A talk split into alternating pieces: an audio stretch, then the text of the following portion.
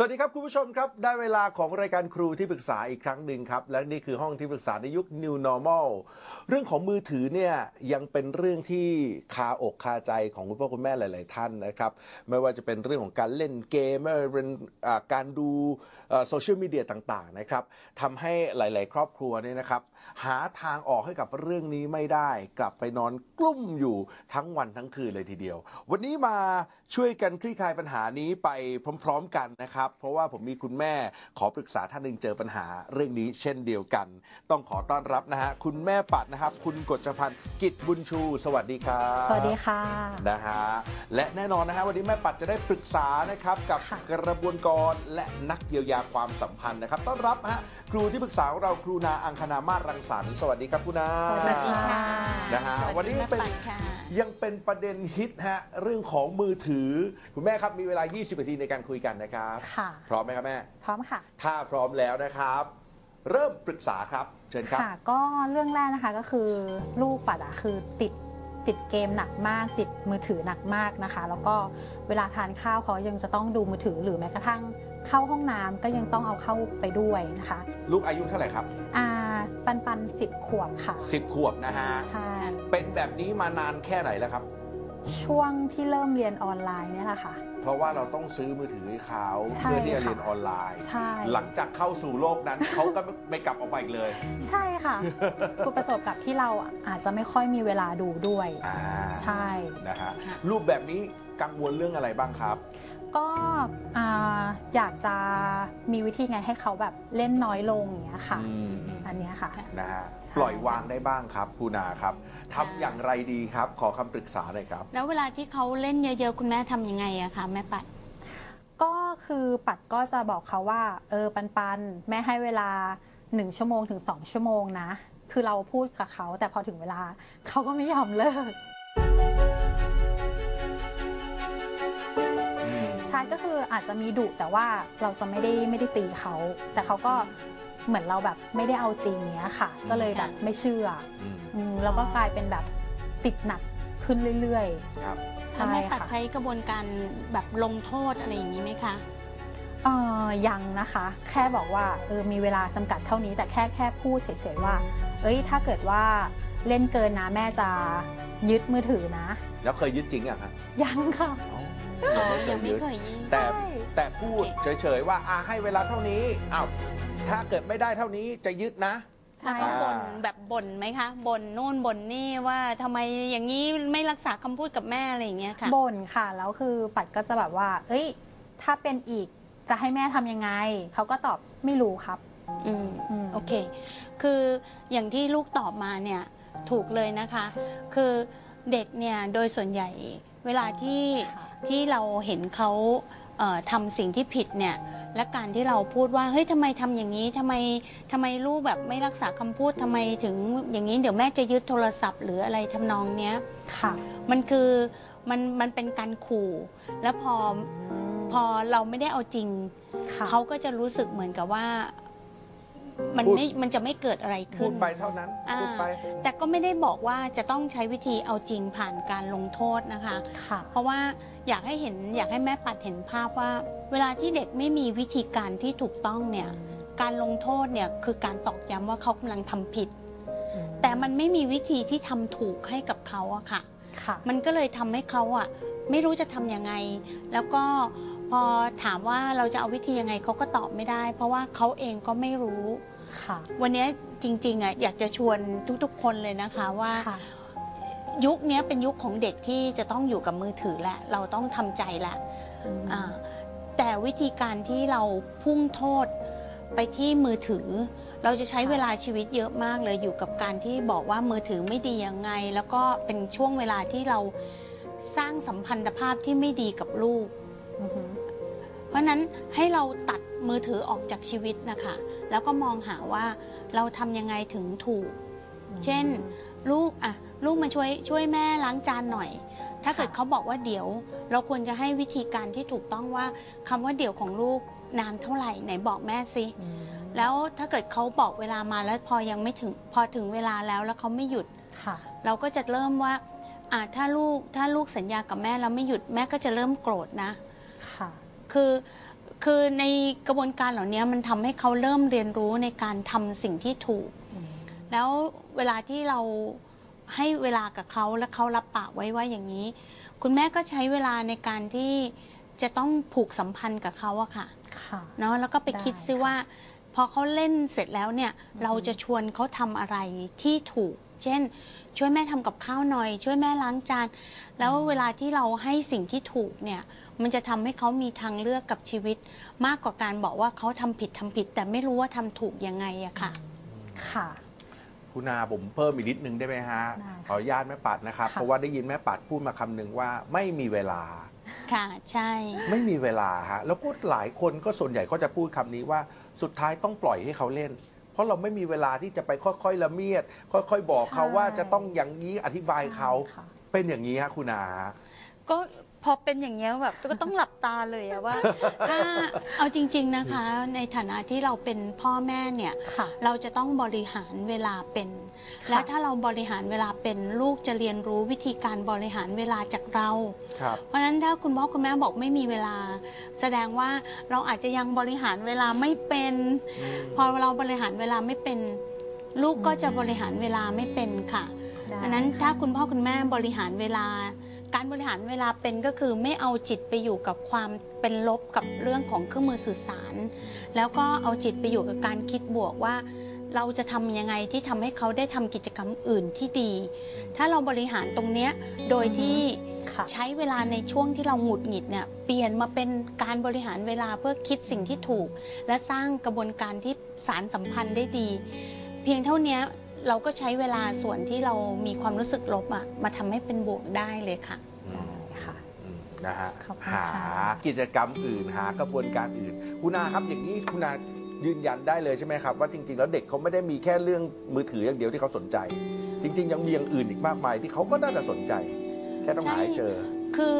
เพียงแต่ว่าเขาไม่เคยมีประสบการณ์อย่างลึกซึ้งกับอย่างอื่นไงคะอืมเพราะฉะนั้นถ้าเกิดว่าเด็กมีประสบการณ์อย่างลึกซึ้งกับอย่างอื่น ที่ทำให้เขารู้สึกสนใจได้ได้มากกว่าเครื่องมากกว่ามือถือมากกว่าเกม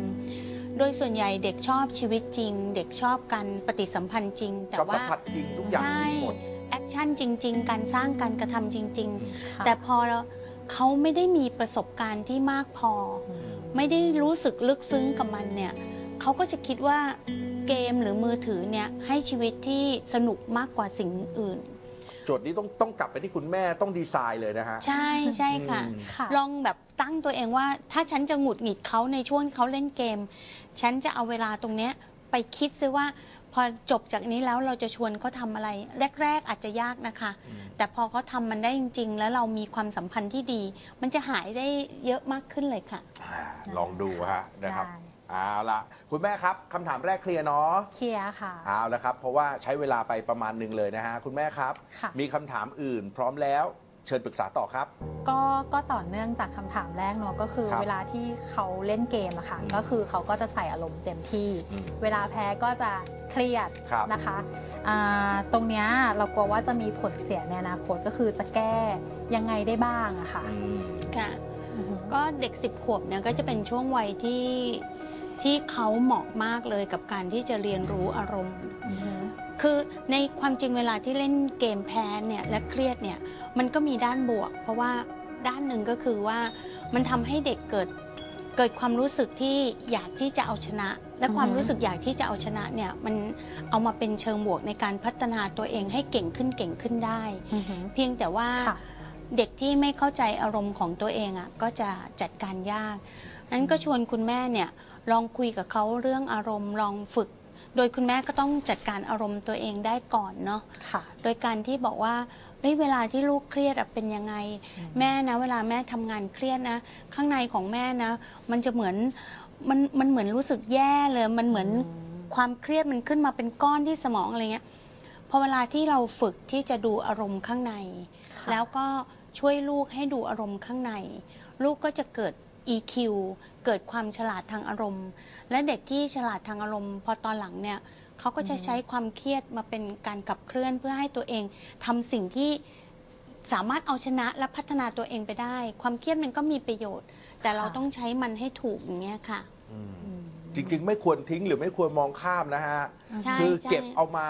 เป็นเป็นเขาเรียกว่า เป็นโจทย์ในการที่จะให้ลูกได้เข้าใจอารมณ์นั้นอืมเครียดแพ้ใช่ไหมคุณอาใช่ ก็ต้องบอกเขา บางทีพ่อแม่มักจะชอบพูดว่า แค่เล่นเกมเองทำไมต้องเครียด เออทำไมต้องคือ จริงจัง อ่าคือจริง ๆ เวลาที่เด็กเล่นเกม อืม หรือเด็กเล่นอะไรก็ตาม ความจริงแล้วสภาวะของเขาอะเหมือนผู้ใหญ่ที่นั่งทำงานนะคะ การพ่ายแพ้ของเด็กในการเล่นเกม เหมือนกับค่ะ ผู้ใหญ่ที่ทำงานแล้วล้มเหลว คิดงานไม่ออก อ่าแล้วเราจะบอกว่าก็แค่เล่นเกม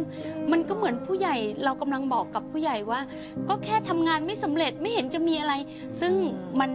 มันเป็นเรื่องเดียวกัน แต่ว่าเราไปมองว่าการเล่นเกมมันไร้สาระ แต่เด็กหลายคนก็พัฒนาตัวเองได้จากการเล่นเกมนะคะ ไม่ได้ เป็นโทษทั้งหมดหรอกค่ะอืมค่ะนะคุณแม่เหมือนที่คุณนาบอกนะคือ เราต้องสอนให้เขารู้จักอารมณ์นั้นใช่ ๆ วันที่เขาพ่ายแพ้ก็ต้องลองคุยกันซิว่าพ่ายแพ้แล้วเขารู้สึกยังไงถูกต้องไหมคุณนาอืมใช่ นะเขาจะได้มีประสบการณ์ อ๋อ อ๋อ เข้าใจแล้วคุณแม่ อ๋อ นี่คือพ่ายแพ้ อืม ถูกไหมฮะคุณนาใช่ค่ะโอ้แล้วเราก็ไม่ได้สร้างความเป็นปฏิปักษ์กับ เกมอืมเหมือนกับยอมรับเขาบางทีเราก็สารสารสัมพันธ์กับลูกได้นะว่า โอ้เนี่ยวันนี้นะแม่นะทำโปรเจกต์เนี้ยแล้วแม่ไม่โอเคเลย แม่นะรู้สึกอย่างนี้อย่างนี้เลย คงเหมือนกับตอนที่ลูกเล่นเกมแพ้มั้งอะไรอย่างเงี้ยอืมเออค่ะ มันทำให้เขาพัฒนาเรื่องของอารมณ์นะคะอือฮึนะค่ะฮะได้แล้วก็ค่ะ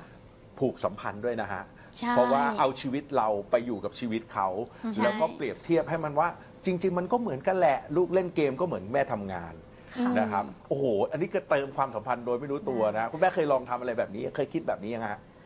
ก็ยังค่ะเออ เพราะว่าปกติจะไม่เล่นเกมอยู่แล้วไงอ่าอ่าอ่า อืมลองดู เยวได้ ลองดูนะฮะ ได้ค่ะ ใช้ภาวะตรงนี้ในการเอ่อสารสัมพันธ์กับลูกนะฮะ คุณแม่ครับผ่านไปครึ่งทางครับ ตอนนี้ 8 นาทีกว่าๆครับคุณแม่ยังมีคำถามอีกนะ ได้ค่ะ โอเค ถ้าพร้อมแล้วปรึกษาคำถามต่อไปได้เลยครับ ก็เรื่องต่อไปก็จะเป็นในเรื่องเกี่ยวกับความสัมพันธ์ของพ่อกับลูกอะค่ะก็คืออยากให้เขามีความแบบใกล้ชิดกันมากขึ้นอย่างเงี้ยค่ะอืมคือเราจะต้องทำอย่างไรบ้างเดี๋ยวนะฮะปัจจุบันนี้เขาไม่ใกล้ชิดกันยังไงฮะต้องอธิบายให้คืฟัองเหมือนกับว่าความสนิทอะเขาจะสนิทกับแม่มากกว่าอ่าอะไรๆก็แม่แต่แบบอย่างบางทีแบบ เราให้แบบไปถามคุณพ่ออย่างเงี้ยเขาก็จะแบบไม่อยากไปหรืออะไรอย่างเงี้ยค่ะอืมเราก็รู้สึกว่ามันมันแบบ มันมีความห่างมันมีแกลบอยู่ระหว่างเขาอะค่ะอ่าใช่ มันอารมณ์ประมาณนี้อะคุณอายังไงดีอะอย่างนี้ก็ต้เลองยต้องแอบถามคุณแม่ก่อนค่ะ แล้วคุณแม่มีความสนิทกับคุณพ่อไหมคะ ก็มีนะคะ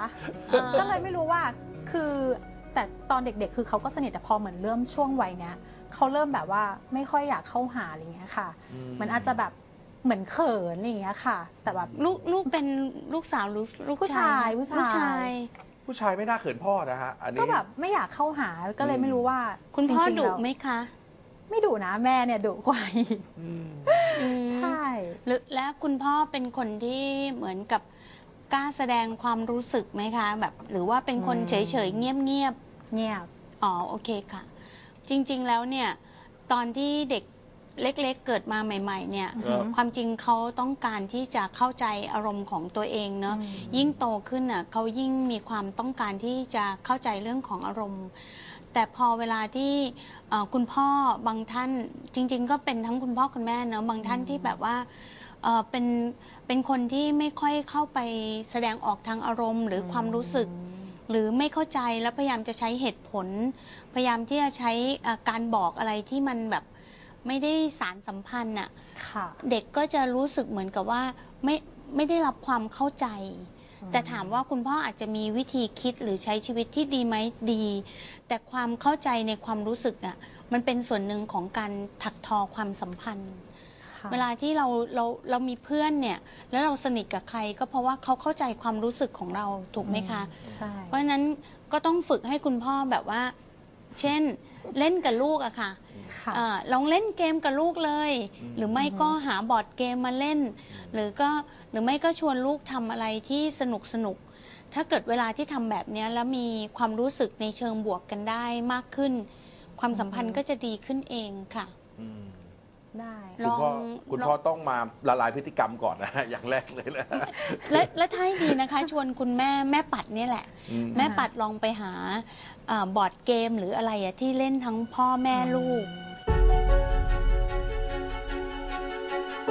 แม่ปัดต้องเพิ่มเวลาค่ะ แล้วก็ลองเล่นบอร์ดเกมกันแบบพ่อแม่ลูก แล้วเราจะเห็นบางอย่างค่อยๆดีขึ้นนะคะ ค่ะ หรือว่าจะเล่นทำกิจกรรมอะไรก็ได้ด้วยกัน ไปขี่จักรยานด้วยกันอืมหรืออะไรเงี้ยที่ทำให้เขารู้สึกว่าเรามีความสุขร่วมกัน แล้วความสัมพันธ์ก็จะค่อยๆดีขึ้น เขาก็จะอยากเข้าหามากขึ้นค่ะ นี่คือเรื่องจริงในครอบครัวเราไหมครับ ใช่ ที่เราไม่ค่อยได้ทำร่วมกันแบบนี้แบบ 3 คนหรือใช่ไม่เพราะได้ว่า เล่นอะไรด้วยกันหรืออะไรอย่างเงี้ยใช่ค่ะเพราะบางทีคือแฟนก็ต้องดูร้านส่วนมากลูกก็จะไปกับเราอืมอย่างเงี้ยค่ะ อืมก็เลยอาจจะเป็นอาจจะคุเป็ณนพ่อเพราก็เหตุจะไปผล โฟกัสเรื่องธุรกิจงานเรื่องใช่ขายของ เพราะว่าใช่เปิดร้านขายของแล้วก็ขายออนไลน์ไปด้วยอะไรอย่างงี้ใช่ใช่ไหมฮะค่ะ อ๋อค่อนข้างค่อนข้างจะมีเรื่องต้องทำเยอะในแต่ละวันโอเคนะฮะเพราะฉะนั้นมาถูกทางเลยนะฮะเดี๋ยวลองกลับไปอาจจะต้อง คุณอาฮะอาจจะต้องเปิดใจคุยกันอย่างจริงจังเลยไหมฮะระหว่างใช่คุณพ่อด้ใช่วยค่ะ อืม แล้วได้จริงค่ะๆคุณพ่อถ้าเกิดคุณพ่อทำทำงานเกี่ยวกับเรื่องขายของอะไร แล้วเราเอาไอ้เครื่องมือสื่อสารเนี่ยมาเป็นตัวเชื่อม ที่แบบให้คุณพ่อแบบเหมือนขอความช่วยเหลือจากลูก เด็กเดี๋ยวนี้เก่งกว่าพวกเราอีกนะคะอืมในเรื่องเครื่องมือสื่อสาร แล้วเวลาที่เราเข้าหาเขาด้วยเรื่องเดียวกัน แล้วก็แบบ เออลูกช่วยพ่อหน่อยสิแล้วก็เลยเนาะแล้วก็เย่เย่เย่เออได้แล้วได้แล้วอะไรเงี้ยอืมความรู้สึกเหล่านี้มันคือการสร้างความสัมพันธ์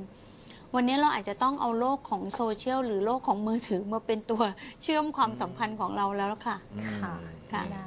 เป็นไงแม่ปัดชัดเจนนะ ชัดเจนค่ะ ก็ได้แบบเออไอเดียอืมที่แบบจะลองแบบไปปรับตัวเองดู ดีเลยครับได้ยังมีประเด็นอื่นที่สงสัยอีกไหมฮะ มีค่ะ อ่า ถ้ามีอีกถามคุณอาได้เลยครับผม อันนี้ก็เป็นปัญหาโลกแตกมากเลยครัก็บจะเป็นในเรื่องของพฤติกรรมของของปันปันที่เขาพอโตขึ้นคือไม่กินผัก ไม่กินเลยคือแบบอยากว่าเด็กๆกินป้อนอะไรก็กิน ใช่แต่พอโตอ่าคือไม่กินแล้วเราเออจะแบบเออมีวิธีจูงใจไงให้เขาแบบทานได้มากขึ้น อันนี้ 99.99%นะคุณอาครับค่ะเคลียร์เรื่องนี้ให้หน่อยครับ คือ เวลาที่เราอยากให้เด็กทำอะไรหรือกินอะไร เราจะต้องเชื่อมสิ่งนั้นกับความรู้สึกที่เป็นบวก อันนี้คือสิ่งสำคัญมากเลยแล้วคนอาจจะไม่ค่อยเข้าใจ เช่นเราไปบังคับลูกว่ากินผัก หรือเราใช้การบ่นที่เป็นเชื่อม แล้วพอเวลาอืมเป็นแบบนั้นอะเด็กเขายิ่งเกลียดผัก แล้วพอเวลาเกลียดนะคะมันกลายเป็นความฝังใจอยู่ในจิตใต้สำนึกเลย จนถึงขั้นที่แบบว่า พอเห็นปุ๊บ เขาต้องเขี่ยออกโดยที่ไม่รู้ว่าตอนเนี้ยเขากินมันได้ ดังนั้นอืมมีใช่มีอยู่ใช่ ทีหนึ่งที่เราเห็นเนาะคือเห็นคนหนึ่งที่เขาเข็นรถเข็นขายกล้วยปิ้งอะ่ะ ครับ อือฮึแล้วพอเขาจอดอยู่ตรงที่เรากำลังนั่งอยู่เนี่ย ปรากฏว่าเขาก็เอาข้าวเอาผักน้ำพริกอะไรออกมาตักใส่กระมังเนาะแล้วลูกเขาตัวเล็กๆอะ่ะ สักอืม สี่ห้าขวบคานออกมาจากใต้ โอ้โหแบบยังงงเลยว่าเขาอยู่ได้ไง แล้วก็นั่งกินข้าวกินอะไรแล้วคุยเล่นกับแม่แบบว่าอย่างมีความสุขแล้วก็กินผักกินน้ำพริก อืมค่ะ เวลาที่เราจะให้ลูกกินอะไรให้ให้ให้ดีเนี่ย เราต้องไม่ใช้คำพูดเลยนะคะอืมอย่าพูดว่ากินลูกดีมีประโยชน์ไม่เอาให้หยุดให้ได้อืม นะคิดว่าสเต็ปแรกนะ ค่ะแค่หยุดคุณแม่ให้หยุดพูดได้ว่ากินผักลูกอะ อันเนี้ยคุณแม่ลองลองทดสอบตัวเองเลย อันเนี้ยยากที่สุดเลย สิ่งที่เราจะต้องทำก็คือ ค่ะ กินผักให้อร่อย คือลูกเนี่ยเขาจะมีเซนส์ของการกลัวความขม อืม อืมแต่ถ้าเกิดใช่เขาเห็นใช่ ความอร่อยจากพ่อแม่ คือต้องต้องเล่ายาวว่าไอ้ต่อมความขมเนี่ยมันเหมือนกับเป็นวิวัฒนาการของมนุษย์ที่รู้สึกรังเกียจ เพราะว่าเพ ราะว่ากลัวว่ามันจะแบบไม่ดีต่อร่างกายอือฮึแต่พอลูกเห็นเรากินอย่างมีความสุขเนี่ย มันทำให้เขากล้าที่จะลองมัน เพราะว่าอันเนี้ยคือพี่อะเปลี่ยนตัวเองจากการที่พูดกับลูกกินผักแล้วไม่พูดเลย ขอค่ะให้เวลากินข้าว ให้มีความสุขสนุกกินโดยที่ไม่ต้องบังคับเขา เราก็กินแล้วก็ไม่ต้องพยายามแยกอาหารของเขา เราก็ทำอาหารแบบ รวมๆกัน กินด้วยกัน อ่าโอเคแล้วพอเรากินโอ้โหทุกวันนี้ลูกนี่ชะอมชะอมเด็กผู้ชายนะ กินหมดเลยค่ะ ถามกับแม่ปัดเลยครับ แล้วแม่ปัดกินผักไหมครับ กิน อ่ากินแม่ทุกปัดอย่างกินกินผัก น้ำพริก กินเต็มที่นะใช่ อ่าถ้ากันเอาทริกของคุณนาไปใช้ได้เลยนะ กินให้มีความสุขเลยค่ะ กินแล้วก็แบบเออรู้สึกว่ามีความเออกินอันนี้แล้วแบบมันดีมันดีเนาะอะไรเงี้ยคุยกับพ่อว่าเออกินแบบนี้แล้วดีเนาะแล้วลูกเขาฟังไปเรื่อยๆ วันหนึ่งเขาอาจจะเริ่มเริ่มๆที่ลองจะรับเข้าไปใช่ค่ะ ต้องหยุดให้ได้เลยอะทุก ๆ บ้านเลยนะคะ หยุดพูดว่ากิกินผักลูกสิมันมีประโยชน์ลูกกินเข้าไปกินเข้าไปพอถึงจุดหนึ่งเขาไม่กินแล้วเออยากเลยนะคะ เพราะว่ามันเป็นความฝังใจในระดับจิตใต้สำนึกโอเคอืมสำคัญมาก ๆ เลยค่ะอืมในเข้าใจแล้วค่ะเพราะทุกทีก็จะแบบว่า กินสิอันเนี้ยมีประโยชน์นะไม่กินเดี๋ยวท้องผูกคือก็จะบ่นไปเรื่อยเหมือนคุณนานั่งอยู่บนโต๊ะอาหารที่บ้านเขาเลยนะ เนี่ยแล้วแล้วกินกินนะก็บอกโอ้โหวันเนี้ยแม่ถ่ายดีมากเลยเออ เมื่อวานกินอันนี้ไปอันนี้ไป แต่แบบเป็นการพูดคุยกับคุณพ่อนะ ไม่ต้องแบบพยายามสอนเขาเหมือนทำให้การกินผักเป็นชีวิตประจำวันของเรา แล้วก็ไม่บังคับ อืมอืมสักพักโอเคลูกจะเปลี่ยนค่ะนะฮะ แต่ตอนถ้าได้โตค่ะกว่านี้จะไม่เปลี่ยนแล้วนะคะ ถ้ายังพูดอยู่ อ่าต้องลองหยุดพูดก่อนเลยนะฮะว่า ผักดีลูกกินเข้าไปเถอะลองกินสิค่ะ นะฮะคุณแม่เป็นยังไงครับ คงจะต้อง ปรับที่เราด้วย อืม อันดับแรกใช่ครับผม หลายๆอย่าง ใช่ครับ คือให้คุณแม่เนี่ยปรับตัวเองโดยการบริหารความสุขให้เกิดขึ้นกับตัวเอง ครับ แล้วมันจะอือฮึค่อยๆไปถึงลูกค่ะอ่าแล้วครับ วันนี้หมดเวลาครับนะฮะ แล้วก็ต้องขอบคุณครับแม่ปัดมากๆที่มาคุยกัน ขอบคุณครัค่ะบค่ะ และขาดไม่ได้เลยขอบคุณครูนาครับ ขอบคุณครับค่ะสวัสดีค่ะ ขอบคุณค่ะ สิ่งต่างๆที่ครูนาแนะนำอะเอาไปปรับใช้กับอ่าเรื่องของ ปรับใช้เรื่องของอารมณ์ตัวเอง เรื่องของการบริหารเวลากับลูกให้มากขึ้น แล้วก็เรื่องของการพูดอาจจะแบบพูดเตือนลูกน้อยลง แล้วก็คือทำให้เขาเห็น อย่างเช่นเรื่องของการกินผักอย่างเงี้ยค่ะก็คือทุกอย่างทุกประเด็นคือครูนาก็คือให้ความชัดเจนกับกับแม่มากเลยค่ะ